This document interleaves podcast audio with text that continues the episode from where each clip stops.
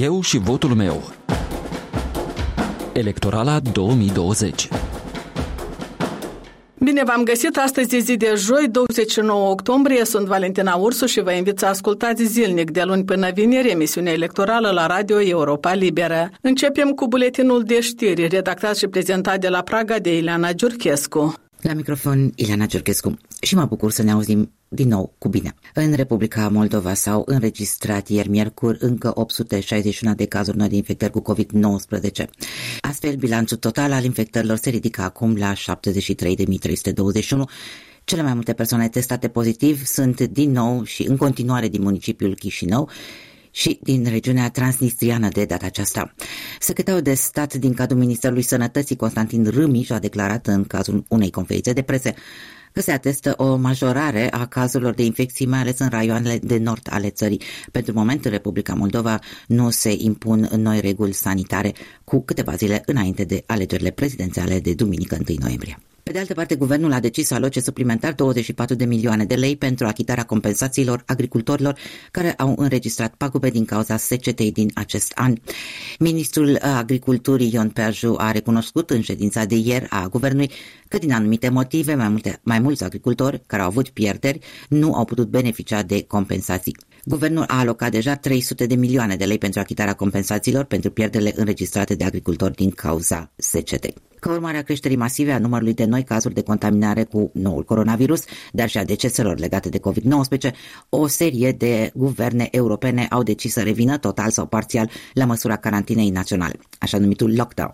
În Franța se impune carantina națională cu începere de vineri, în timp ce Germania va aplica o serie de măsuri drastice de limitare a contactelor sociale cu începere de luni 2 noiembrie, evitând tocmai carantina națională.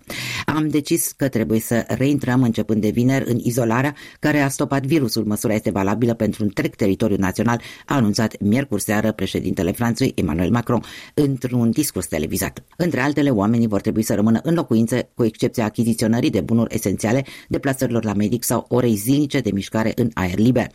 Oamenii vor avea de asemenea nevoie de declarații pe proprie răspundere pentru a ieși din locuințe. Știri la orice oră găsit și pe net la moldova.europalibera.org. Acuzațiile Kremlinului care s-au întețit la adresa Chișinăului și a partenerilor săi occidentali demonstrează clar că bătăliile electorale din Republica Moldova poartă și o conotație geopolitică, sugerează Liliana Popescu, proiector SNSPA București, care remarcă implicarea factorului rusesc în alegerile prezidențiale fixate pentru 1 noiembrie. Lucrurile sunt un pic mai complicate decât decât a caracteriza aceste alegeri ca având o miză geopolitică. Mă gândesc la felul în care cetățenii Republicii Moldova prelucrează și au prelucrat de-a lungul timpului ce înseamnă să fii mai aproape, să ai relații mai bune cu Rusia, ce înseamnă să ai relații mai bune cu Uniunea Europeană și, bineînțeles, au văzut de-a lungul timpului ce înseamnă atunci când primești bani din afară și ei se sifonează. Deci tema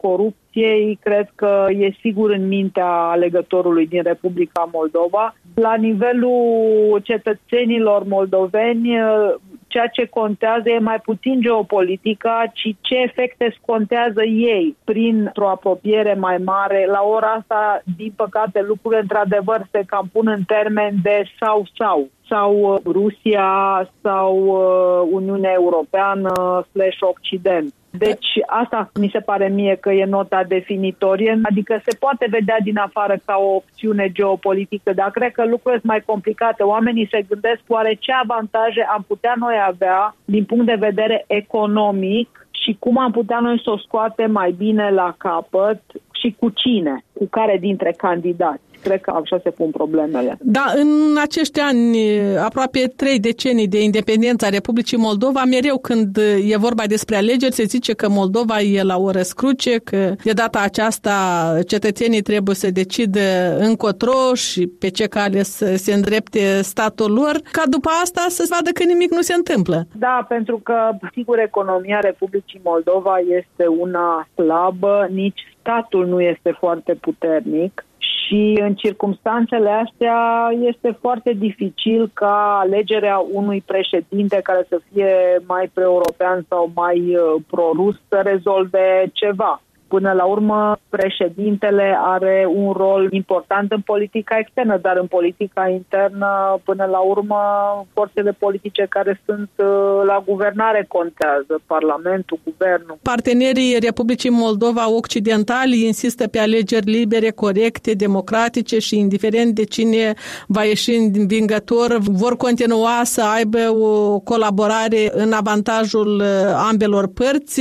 Pe de altă parte, vin uh, declarații și din partea Kremlinului, chiar președintele rus Vladimir Putin a declarat că el contează pe faptul că cetățenii Republicii Moldova vor aprecia la aceste alegeri eforturile președintelui Igor Dodon de apropiere de Federația Rusă, pentru că în Occident vinurile nu sunt așteptate și alte mărfuri pe care le produce Republica Moldova. Cum vedeți dumneavoastră implicarea factorului extern? Cred că domnul Putin ar trebui să-și aducă aminte perioadele în care care vinul moldovenesc nu era binevenit în Rusia. A oprit importurile de vin și asta a fost una din cauzele pentru care Moldova a căutat alte piețe de desfacere. Sigur că acum e ușor de spus așa, poate unii au uitat acest amănunt între ghilimele. Bineînțeles că factorul extern are un rol important și are un rol important mai ales când e vorba despre opțiunea pentru alegeri democratice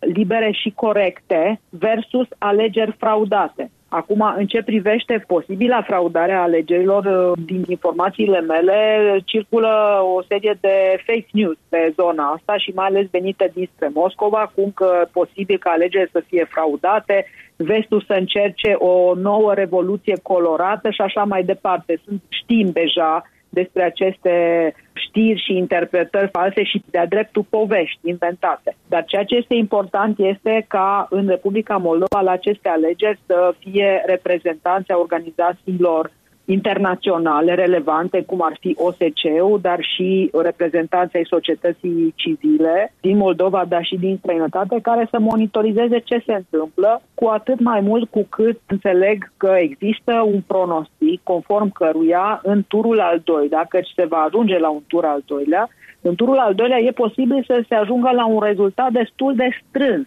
între, se presupune, Maia Sandu și Igor Dodon. Să nu uităm că acum patru ani a fost un rezultat foarte strâns, adică diferența de rezultat a fost undeva la 4%.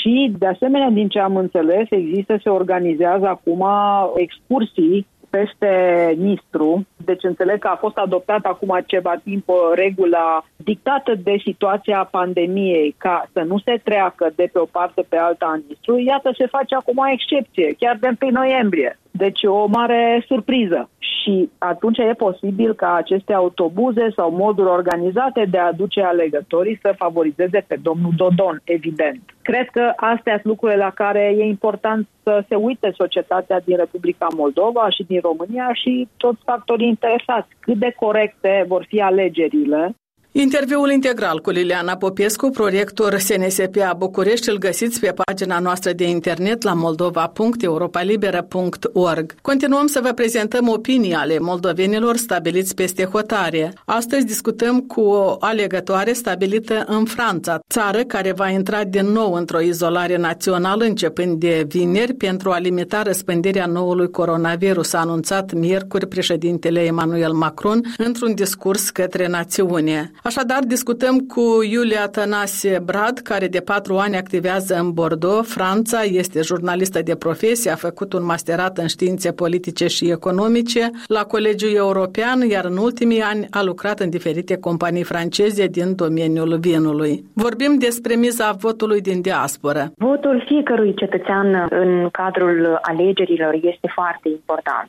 și chiar dacă avem tendința să ne amăgim uh, sau să ne ascundem cumva cumva după justificarea sau după scuza că votul meu cumva nu ar conta, vai, dar ce schimbă un vot, trebuie să ne trezim, să conștientizăm faptul că fiecare vot de fapt contează și atunci trebuie să ne mobilizăm, lucru pe care o să-l fac și eu împreună cu familia mea pe 1 noiembrie, voi merge să votez. Deja am făcut acest lucru și continui să-l fac, să îndemn cunoscuții, prietenii mei, moldoveni, să mergem să votăm pentru că este foarte important, nu este doar un drept, drept dreptul la vot este și o obligație. Noi cu toții așteptăm schimbări, am vrea să fie mai bine în Republica Moldova, țara unde ne-am născut, unde am crescut, unde ne-am format și unde am vrea să revenim, dar pentru ca aceste lucruri să se întâmple, trebuie să depunem un minim efort în momentul în care suntem peste hotarele Republicii Moldova și există secții de votare, să facem un minim efort și să mergem să ne deplasăm la secția de votare, să ne luăm pașapoartele și să ne îndemnăm familiile, frații, surorile, pentru că sunt mulți moldoveni care au venit aici cu familii întregi. Și pentru ce o să dați votul? Ce schimbări așteptați totuși să se producă în Republica Moldova din moment ce exodul continuă? Mulți sunt încă cu bagajele făcute ca să aleagă drumul străinătății. Ce ar trebui să facă cel care obține încrederea cetățenilor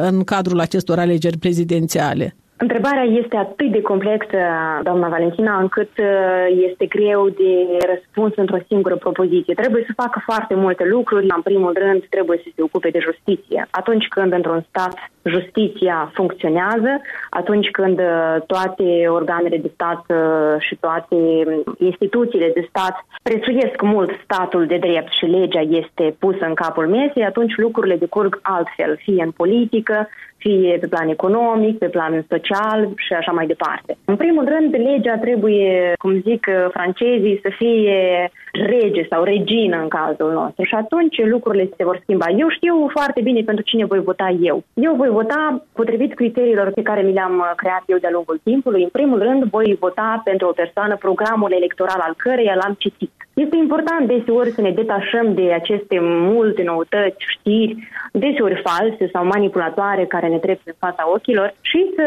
mergem un pic mai departe, să vedem acest candidat la aceste alegeri, care este programul lui și își propune el să facă. Interesul a fost doar pentru un singur program al unui candidat sau pentru toți cei opt pretendenți care aspiră la funcția de șef de stat? Pentru toți, dar există foarte multe filtre. Îmi place foarte mult să activez gândirea critică atunci când consum știri și totodată urmăresc foarte atent parcursul tuturor candidaților la alegeri. Ce s-a întâmplat de-a lungul parcursului lor politic și atunci mă întreb, această prezență a lor s-a soldat cu ce? Anume care sunt rezultatele, realizările lor traduse în bunăstarea oamenilor, a familiilor moldovenilor, a familiei mele și a tuturor oamenilor care trăiesc în Republica Moldova. Și atunci când nu văd foarte multe rezultate, atunci uh, acesta este un criteriu care mă face să exclud un candidat. Un alt criteriu este acela de a taxa traseismul, de a taxa persoanele care au fost vizate în investigații jurnalistice pe motive de corupție.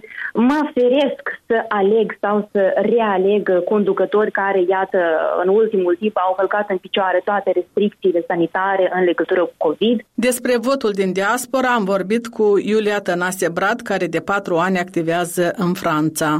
Și pe final, minutul electoral cu colegul Vasile Botnaru. Există mii de modalități de a face declarații de dragoste și tot atâtea feluri în care se încearcă dezvinovățirea lui Vlad Plahatniuc. Dovadă este și comentariul dezarmant de sincer al unui fost tambur major care afirmă cu ușoare note de trofie că nimeni dintre cei opt candidați nu se ridică la altitudinea exigențelor sale. Tocmai de la Plahatniuc sugerează soldatul rămas fără slujbă că doar nu lui era adresată faimoasa promisiune catifelată a coordonatorului o să am eu grijă de voi. Plahatniuc îi amenința atunci pe declarații și potențiale adversari, care se încumetau să meargă pe contrasens ori imitau mici șicane și rebeliuni. Până la urmă, alții au avut grijă de el, dar, după evadarea sa rușinoasă de astă vară, oricum vedem tentative de a-l desculpa, mai subtile, mai stângace, mai sentimentale, ori mai psihanalitice. În realitate, ele urmăresc reabilitarea mașinăriei în care erau înșurubați fiecare la locul lui oamenii coordonator comandorului. Și dacă tot nu s-a găsit încă o șurubelniță potrivită care să-i dezghioace, Ortacii râd pe sub musteț și se joacă de-a mijatca. Unde ziceați că este copacul în vârful căreia s-a ascuns oul în care stă la adăpost acul ce trebuie rupt în două ca să moară ca cei besmertnăi? Depășirea acestei stări de neputință și minciună este adevărata miză a acestui scrutin prezidențial 2020. Punem punct aici. Valentina Ursu vă mulțumește pentru atenție. Ne auzim și mâine la ora 13, eu și votul meu, o emisiune electorală pe care o difuzăm zilnic. Aici e Radio Europa Liberă.